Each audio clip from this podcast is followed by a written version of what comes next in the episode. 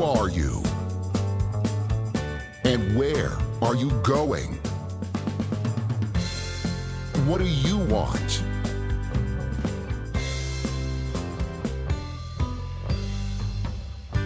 For the next 24 minutes, we're going to design and attain your ideal life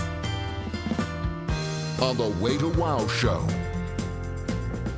Together, we'll find the ideal path to get you back on the track to success and happiness on the Way to Wow show with your host, Kevin Bemel.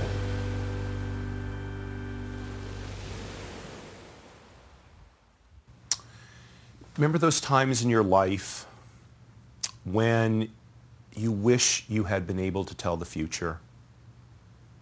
Or at least you had the tools to deal with the changes. I'm not talking about something simple like, oh, you know, my wife wants to have Thai food after we've been going out having, you know, Chinese food for the last 7 months.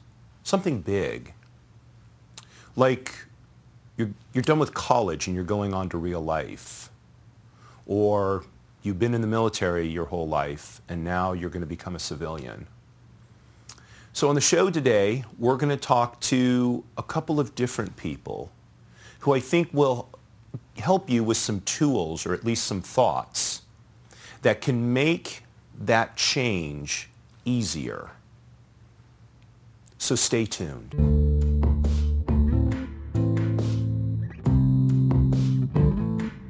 How can you improve your life through learning? So Rich made these up for us. Why don't you gentlemen take one, tell me what you think. Thank you. Cheers. Cheers. They smell great. Sweet and perfect way I like them. Really great, thank you. Yeah. Well done. Thank you. It's a two-sipper. You'll know what that means. Gentlemen. Thanks for joining me. I'm gonna read your short bios just so I get all the details in. So this is how you embarrass people who are good friends and getting to be better friends. So my two guests today are Don Schwartz and David Tenenbaum. Don is Senior Portfolio Manager at RBC Wealth Management in Beverly Hills, where his team, Taylor Portfolio Management, has almost $1 billion of private client money under their stewardship. Don is also the founder of MVAT, the Military and Veterans Appreciation Trust, and its program Heroes Linked. And Don's been providing assistance and life transitioning guidance to military people for almost 14 years. Don is an Army veteran, and he belongs to the Ronald Reagan Pacific Palisades Post 283 of the American Legion. He's married to Kat, and he has 2 sons, 7 grandchildren. Okay, pay attention, folks. And he also has an 8-year-old, I'm going to make sure I say this right because it's a dog and my wife will kill me, Bouvier de Flandre. Is that right? Correct. And according to my wife, who knows all things dogs, they're beautiful, beautiful dogs. And then after the military, David has been in a number of service roles with respect to his fellow veterans, the American Legion, Veterans in Media and Entertainment, and he was also a VA Secretary appointee to a Federal Advisory Committee on Veterans Affairs. I can tell you, because I was in the field for a number of years myself, Don and David are really at the forefront of helping veterans transition to civilian life. So first of all, let's start with maybe it's an obvious question. Okay, you both served in the military, but you know, most veterans don't turn around and serve their fellow veterans, especially for so long a time, so in Don's case. So what inspired you to help veterans in their transition to civilian life? We formed the MVAT Foundation, a group of us that belonged to a golf club in West Los Angeles, Mountain Gate Country Club. We formed it because we had served during the Vietnam era, and we remembered what it was like to come out of the service in the 60s and 70s, and the way veterans were treated by the community at large then. And we wanted to do what little bit we could do to make a difference and see that that didn't happen again. That was the genesis of it. And it's grown into an organization where the primary focus is, as you mentioned, Kevin, it's on transition. It's on the transition from military life to civilian life. And that's where Heroes Linked comes in and why it was created. And David, tell us, what is Heroes Linked? Hey, you bet. Well, I want to piggyback on what Don said. Sure. And your question, which was, you know, we're in the military. It's a very intense environment of both training and mission and operations. And there's an extraordinary amount of camaraderie and leadership. And whether we enter as a private or as a second lieutenant or as an ensign, as an enlisted member or as an officer, there's always a path to success. And when we separate or retire, that isn't always present. It's not like we get someone as a mentor or advisor to handhold us or direct us or to coach us on the next steps afterwards. The DoD does provide a transition program, an official one. It has been known to be somewhat short in length. It is being revised, and God bless the DoD for recognizing that service members need more than just 5 days to go from 5, 10, 15 years of service to a new lifetime as a civilian. Heroes Linked, as Don so eloquently mentioned, was birthed, was given existence to recognize that difficulty in hanging up the uniform and putting on a new one as a civilian. And now my focus as the program director of only a year now is to really ensure the overall well-being of anyone, whether they just hung up their uniform, whether they're 5 years out or 15 years out. So, and this is one of the things I noticed when I was working with veterans who were transitioning, is that you know, very clear career path in the military, and then you get out into civilian life. It's very chaotic. So, what other key issues do you see with veterans who are working to transition? One of the focuses that we have, that I'm very passionate about, Kevin, is to try to change the narrative today that hiring veterans is a charitable thing to do. Hiring a veteran is a smart thing to do. Veterans come out of the service with training, in many cases, far greater than a four-year college degree. They develop a sense of accountability, responsibility, and most importantly, teamwork. And you don't get that in college. You know, kids come out, maybe they have more learned skills, but they don't have more life skills that you get when you serve in the military.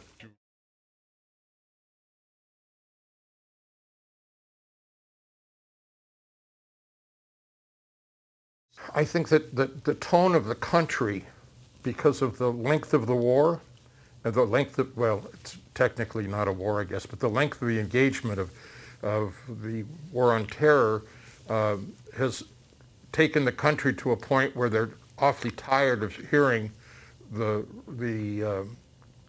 blood and treasure that's been lost. And so I think that the government has made a push through the corporate world to hire and incented them to hire with the Jobs Act and other methods.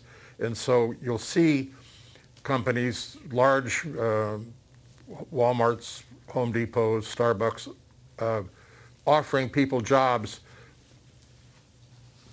almost in a philanthropic way because they think it's the right thing to do, as opposed to is it the right path for that veteran to be on. It's just the mood of the country that's changed so much. So one of the things I noticed when I was working with veterans, and I think, again, this happens with other groups in transition, whether it's recent college grads or it's a mid-career professional who has to, you know, make some kind of job change, is they have an identity of themselves, a picture of themselves in a certain way. And making that transition involves seeing themselves in a different way. Have you seen that at Heroes Linked, and how have you dealt with that, if you have? Rabbi, great question about identity, both during service and afterwards. Look, we're three Jews here. You're a rabbi, and it made me think when I was more observant, when I was practicing in New York. And one of the questions that was posed to us in yeshiva was during Shabbat, who are we? We're not a banker. We're not a lawyer. We're not in construction, because those are prohibited forms of labor on Sabbath or Shabbat. And so I think the exact same thing happens to a military member. When they take off that uniform, who are they? They are no longer what they did the majority of their time. And for many veterans, that's a very difficult identity transition where they say, everything I've been lauded for, with literally ribbons and medals on my chest, the rank on my sleeve or on my shoulder, the salutes I either rendered or received, everything I did in uniform is no longer applicable or relevant or visible in the civilian space. And so there is a dramatic shedding of one identity and the seeking and adoption of another. And to Don's point, some folks will rapidly launch or latch on to what they can. And as Don also insightfully said, some of those are just temporary jobs. They're stepping stones to a better career. And so I think one of the things we try and do with Heroes Linked is to get those conversations between advisees and advisors to say, hey, look, let's take this time now, whenever it might be, to find out maybe where your heart and soul are, maybe where you want to make the greatest impact. Did you serve because you're a patriot and you want to ensure the well-being of this country and you're considering politics or similar, like so many of our presidents and leadership have? Or did you serve for a very technical job and you want to become an IT specialist or nuclear engineer? And so I think our platform facilitates those very candid dialogues where people can explore that in an open environment with someone who's more experienced than them. And that's a great note to end this on, because you asked one of the key questions for the way to WOW, which is, who are you? That's something that we're seeking to help people figure out. So David, Don, thanks so much for coming and visiting us here on the Way to WOW show. And we look forward to hearing ever greater things with MVAT and with Heroes Linked.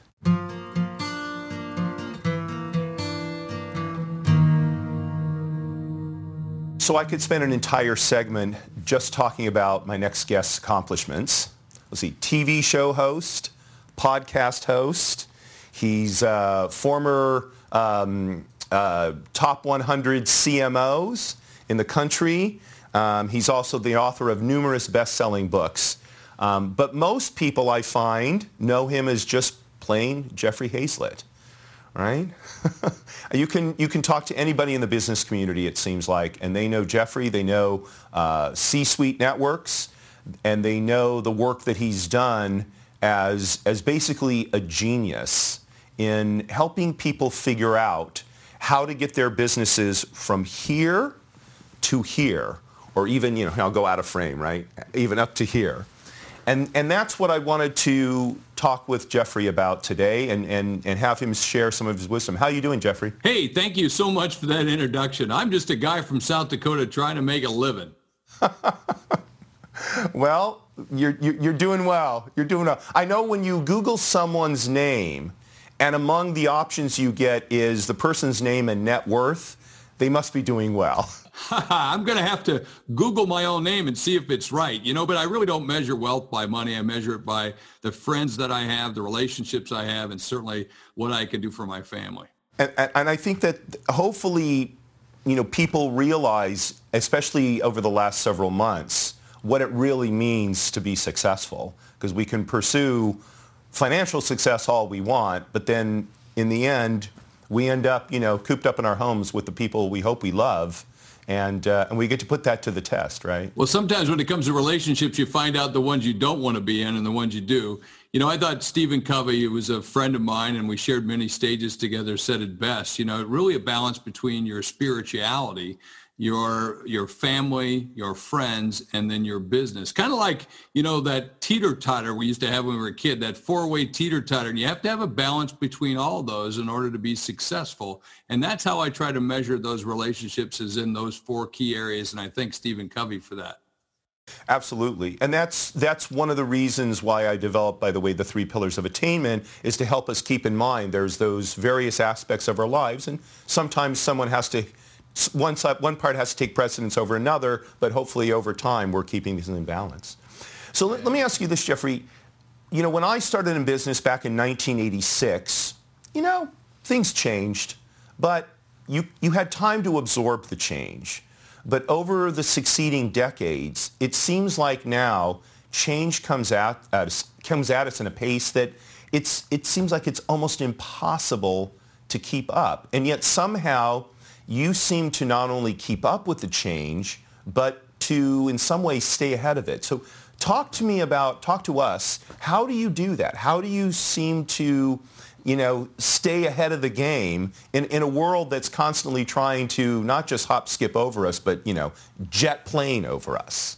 Well, I eat change for breakfast. You know, I always said in all my books, and it's been a constant theme, change, adapt, or die. In fact, right now with COVID and all that we're seeing and the way in which we're seeing it, you know, really we find that right now, days are weeks, weeks are months, months are years. And it's important for us to be able to adapt to that change and drive. You know, I like to say that we all like to have things being perfect, but that's not the case. So what we have to do is get it done and then strive for perfect. And then once it's perfect, then part of all the things that we have to do in driving that change. I've led a lot of manufacturing jobs. I've been a Fortune 100 officer at Eastman Kodak, and then, of course, a podcaster, broadcaster. So it's always about reinvention and being able to drive that. And so that's got to be at the core of who you are and your spirit. And you've got to take that forward and understand that that's just the way it is moving forward, even for old dogs like me. So, and I want to make sure I'm understanding what you're saying. Should we be looking to always be changing things, even though we may not necessarily know, well, you know, this change is going to work? We should be trying out new things, sort of, you know. Yes. Okay. Okay. Absolutely. You should always be striving for change and mixing it up. Even our relationships with our spouses, do we want it to be the same? Always? It gets boring. So you want to change that. And the same thing applies to business. You know, I used to be a printer. And as a printer, we always had certain rules that you had to follow in order to make the blacks blacks, the stripes stripier, you know, all those kinds of things had to follow. But it's always truly about being innovative and driving that continual change. You want to mix it up and make it happen. It's never perfect. You don't have the perfect burger. You want the best burger and another burger over top of that. So you keep trying to improve the recipe, and you see great chefs that do that all the time. We should be like great chefs and create great meals. So then that leads us to, inevitably, some of those changes are not going to work, right? They're going to fail, right? So then how do we deal with that aspect of it? Hey, with most things in business, Kevin, no one's going to die. I mean, we're not operating heavy machineries. We're not operating on people. And we want to keep that in mind when it comes to failure. We're going to make mistakes. And trust me, when I was a CMO of Eastman Kodak or buying and selling hundreds of companies, I always made mistakes, but by and large, no one was going to die in those mistakes. And that's what we have to keep in mind.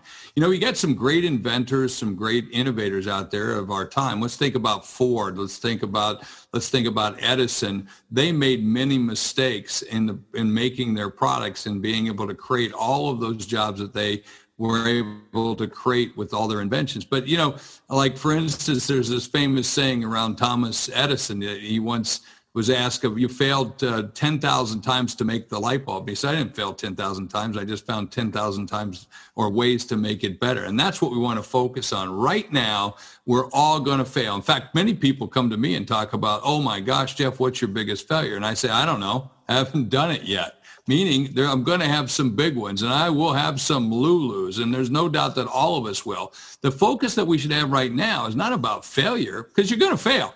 Let's be real clear. Everybody's going to fail. We do it every day. But are you winning? Are you having success? We should focus on getting to success faster, because that's really, truly what most innovators want to do. It's not about fail. Fail is part of, it's table stakes. It's what we are always going to do. What we want to do is have you focus on winning fast. Winning fast, you can take the organization to a lot better place. We're both parents, right? And so we look at our kids and we want them to be, you know, the better image of ourselves. And the temptation is when they do something wrong to, you know, come down on them or whatever. And it seems to me that that's counterproductive in terms of developing them into the people they're going to need to be successful. However, however they define that. What would you say to parents who, you know, need to find the right way or a better way, shall we say, forget the right way, a better way to instill in their children the ability to deal with the world as it operates today? You know, to be a maestro, you're going to learn to play a lot of bad notes, and our kids are going to do that too. If we were to yell at them every time, they never want to pick up an instrument. So it really comes down to what we're going to say, conditions of satisfaction. To be able to find a way that we can work with our kids to measure expectations and measure what we want from them in terms of promises. What are their promises? What do they want to do? What are their conditions of satisfaction? And then how do those meet our own conditions of satisfaction as being parents or being a leader, if you want to apply that to your business? And by doing those things, we can be transparent about where we set what we do. And I think transparency is a big part of that. And it's important for us to be able to lay those out with our children, our co-workers, our spouses, and everyone else, because if we're clear in what we want and how we want to be performed, then it makes those levels of expectations even easier to be able to meet, and being transparent about how we're doing with those. So unfortunately, I just got the high sign, but I think that's actually a good note to end this interview on. I know we could talk for hours and hours and hours, but thank you for taking the time to sit with us here on the Way to Wow show. And I have a feeling we'll be talking to you again in the future. And thanks, Kevin, for letting me be a little wow. You're welcome. Have a great day. That's our show for this week. Stay tuned next week when we have Michael Bruce, the sleep doctor and the go-to guy in America for those people suffering from insomnia and all the other things that keep us awake at night. Thanks for watching. Courage at all times, my friends. Marie, you are still my belle.